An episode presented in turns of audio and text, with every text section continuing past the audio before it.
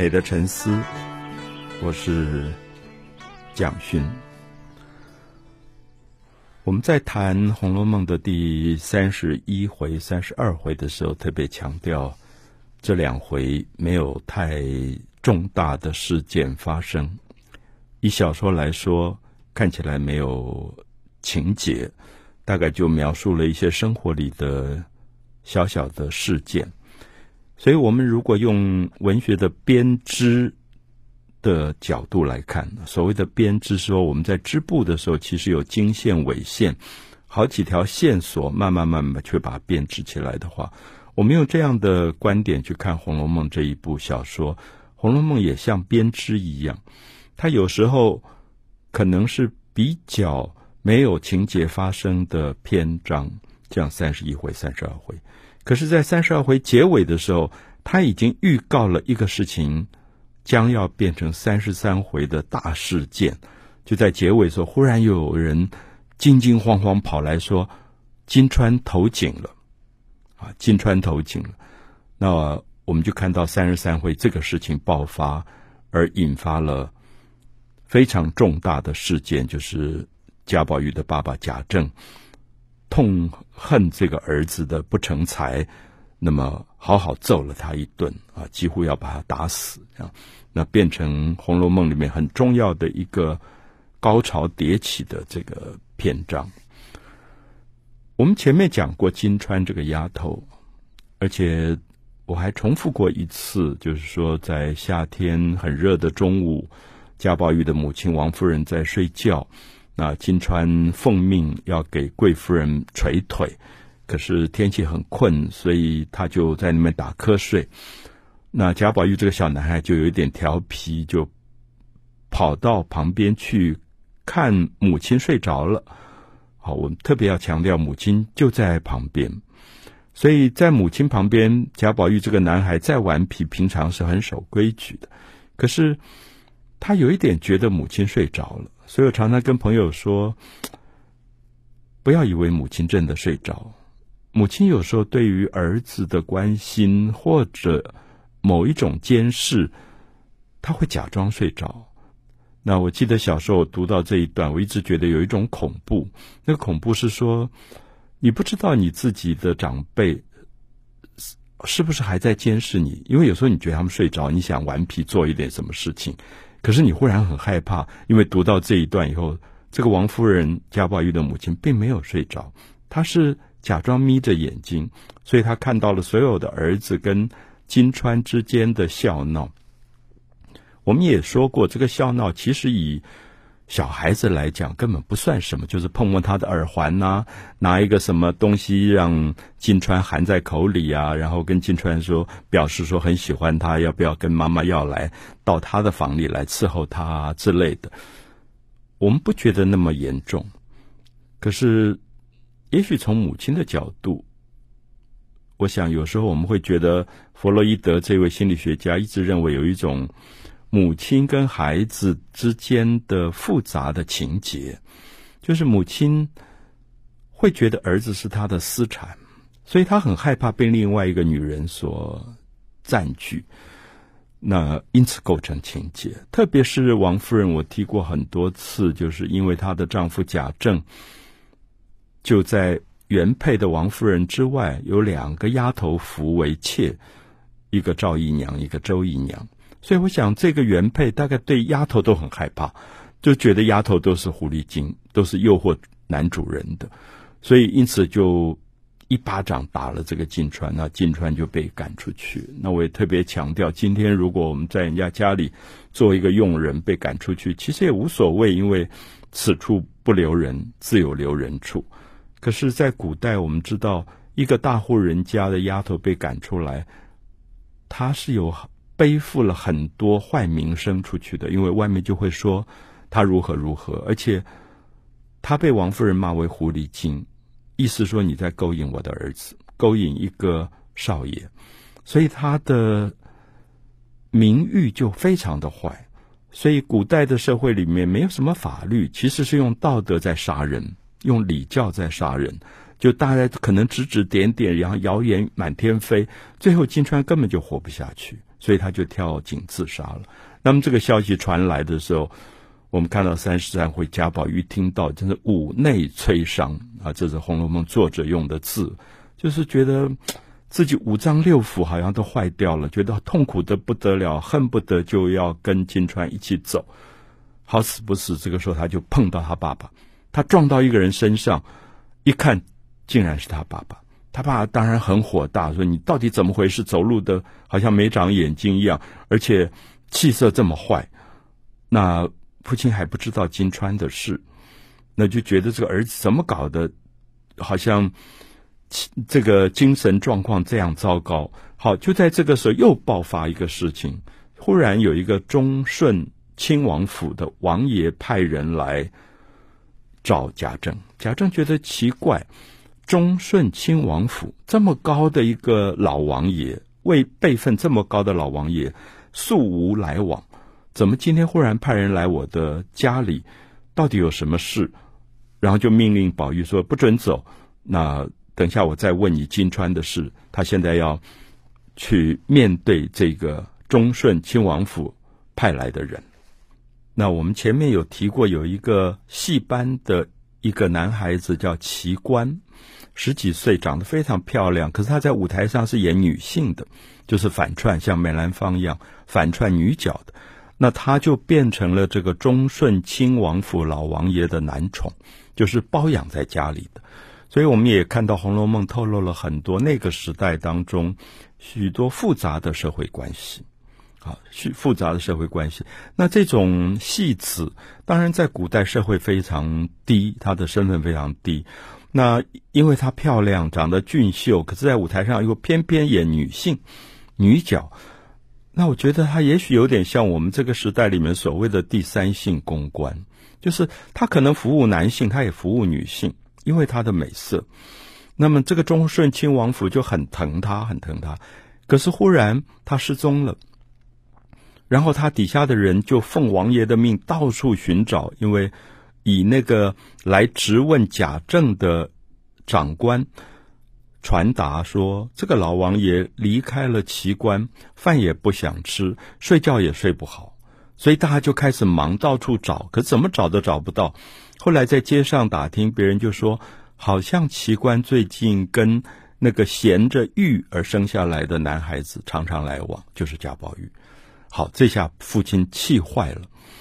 那父亲气坏了，父亲就当着这个长官忠顺亲王府派来的人骂自己的儿子，说你是什么东西，这个老王爷的宠爱的人，你竟然敢去勾引他。我觉得这一段话是非常有趣的，我们会发现他这个父亲责罚他的儿子，并不是因为说啊你在外面怎么会跟一个男孩子搞同性的这种恋爱关系，他其实是说这是老王爷养的人，老王爷是何等人物，权势这么大，他说你竟然去勾引他宠爱的人，那现在疑惑于我，就说你可能害我连做官都做不成，因为我们知道官场你得罪了一个老王爷，你真的是要吃不了兜着走了。所以我觉得这段话引出来，你会觉得特别有趣，就是为什么贾宝玉对于做官这件事情这么痛恨，对于官场，对于考试科举这么痛恨。其实这本小说透露了好多官场的虚伪，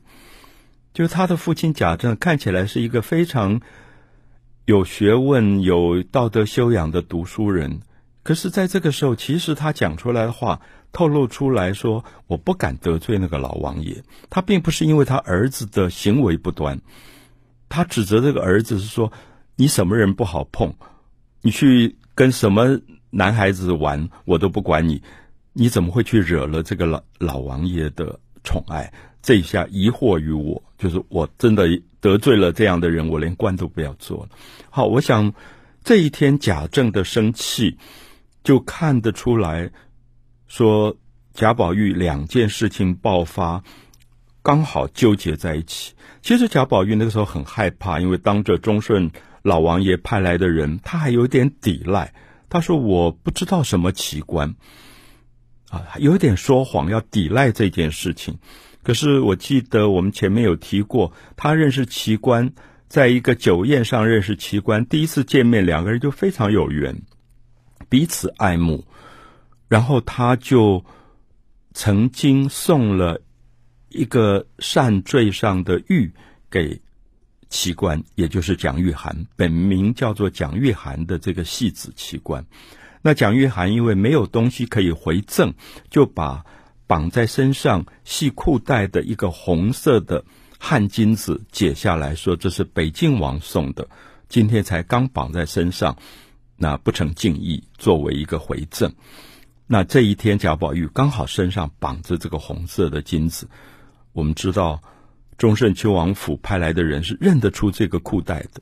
一看就说你如果跟他没有关系，你身上怎么绑了这个大红的这条裤带。好，这个时候贾政气坏了，那贾宝玉知道瞒不过，才说你们没有听说吗？蒋玉菡最近在城外，他自己买了一些田，买了一些房子。我们知道戏子因为地位非常低，大概作为男宠也赚了一点钱，就想说能不能脱离老王爷的魔掌，自己能够独立生存。那所以宝玉就把真话讲出来了，那个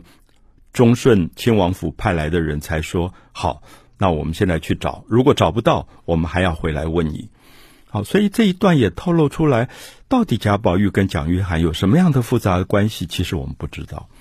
他们大概是很好的朋友，彼此爱慕，彼此欣赏是真的，可是是不是有很复杂的暧昧的关系，其实小说里完全没有碰到。可是我们也看到宝玉非常同情这一类的人，戏子、幽灵，作为别人的男宠其实是没有身份的，然后大概宝玉也愿意帮助他们自己独立谋生，慢慢脱离这种老王爷的魔掌。可是接下来我们看到父亲就要大大责罚这个儿子了。《红楼梦》的第33回这一天，我想真是贾宝玉倒霉到透顶了，知道了金钏跳井自杀已经五内摧伤，心情坏到极点，偏偏撞到父亲。那么正在被父亲责骂的时候，忽然忠顺亲王府又来找奇观蒋玉菡，又爆发了他跟一个戏子之间的关系。所以这个时候父亲就决定要狠狠地揍他一顿，来责罚这个儿子。可是偏偏这个时候贾宝玉的一个同父异母的弟弟，就是赵姨娘生的贾环，我们知道贾环一直是恨宝玉的，因为宝玉长得漂亮聪明，又是原配所生，所以永远都是被大家宠着的。而贾环长得其貌不扬，读书也读不好，做人老是得罪人，又小家子气，所以贾环虽然是家里的二少爷，仅次于宝玉，可是从来没有一个人喜欢他，所以他很恨宝玉，是觉得上面有一个哥哥，就是因为这个哥哥老让他自己没有办法有光彩。所以这一天他知道金钏丫头跳井自杀死了，他就跑来打小报告，就跟爸爸说刚才经过一个地方吓死了，看到一个井里面捞出一个尸首，头泡得好大，身体泡得好粗，就是金钏丫头。好，这下贾政火上加油，就觉得说怎么会是家里出这种事情，说我们家里一直对下人用人很宽厚，怎么会有下人跳井自杀。那贾环就偷偷在爸爸耳朵旁边说，听说是贾宝玉强奸未遂，所以这个丫头羞愤自杀。好，我还是要讲说所有的事情恐怕都是被别人捏造变成了谣言。我们如果知道那一天读者都被作者带到了现场，看到宝玉跟金钏的关系，大概不会用到强奸未遂这样的字眼。可是我们知道一个人要害另外一个人的时候，是什么样的故事都可以编造出来。好，他父亲就给了宝玉两个罪名，第一个在外流荡幽灵，就是在外面搞戏子玩戏子，在内奸淫母，就是对母亲的婢女竟然有强奸这样的事情发生。两件事情父亲说我今天要非把他打死不可。那我们知道贾政命令用人去打宝玉是根本不可能，因为宝玉是少爷，所有的用人都假装在打，所以也不痛。这个时候贾政火了，就把所有的佣人赶开，然后自己拿了门板打了30-40下，打到宝玉本来哀哀痛叫，后来连声音都没有了。那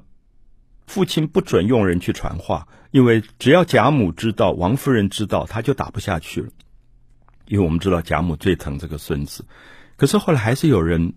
觉得不对了，如果这样打死了不得了，就秘密去通报了王夫人，贾宝玉的母亲。母亲就赶来以后趴在宝玉的身上，挡住父亲的继续打的板子。那当然我们看到王夫人有她自己的伤痛，就是这是她唯一的孩子，她就在那边大哭说，我有一个儿子叫贾珠，珍珠的珠，已经死了。那50岁，快靠近50岁了，好不容易又有这个儿子，现在10几岁，你打死他，我老年靠什么？好，就看到那个母亲的这种哀伤。然后这个时候父亲停手了，我觉得有一段写得很惊人，就是母亲就把宝玉的外衣掀开，检查他被打到多么严重，就从屁股、臀部到大腿全部打烂。可是作者好有趣，写说宝玉那天穿了一件绿色的透明的纱的内裤，上面全是血迹。我想多看几次《红楼梦》，你会觉得很意外，就是如果他这天穿的是红的纱的内裤，根本看不出血迹，可是作者偏偏就写了一个绿纱的内衣，所以绿色的纱衬出的血迹斑斑，母亲就大哭。好，这个时候贾母也被通知到了，所以贾母人还没有到，就在外面大声说，你要打死他，先打死我。就是那个祖母跑来抢救这个孙子。所以我想这是《红楼梦》里的一个高潮的戏，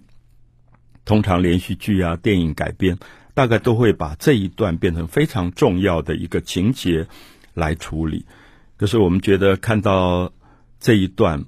我们其实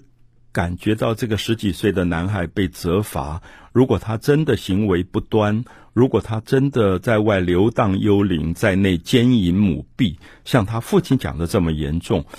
我们不见得会那么多的同情。可是我们知道他跟蒋玉菡的关系，作者都已经写得非常清楚，他跟母亲金钏这个丫头之间的一些玩笑话，我们也都在现场看到。所以这个时候读者会同情这个小孩，觉得这个做官的家庭的父亲其实是在维持一个虚伪的礼教，他只是怕得罪忠顺亲王府，怕他自己的官做不成，而并不是真正去了解儿子行为上到底做了对的事或者不对的事。好，所以我们看到这样的一个父亲对孩子的责罚，恐怕也是我们今天有时候在教育里反复可以思考的问题。如果对于一个年轻的青少年做这样的责罚，如果父亲本身的行为端正，没有话讲，可是我想读者自己都可以判断，这个时候的贾政是不是一个端正的父亲。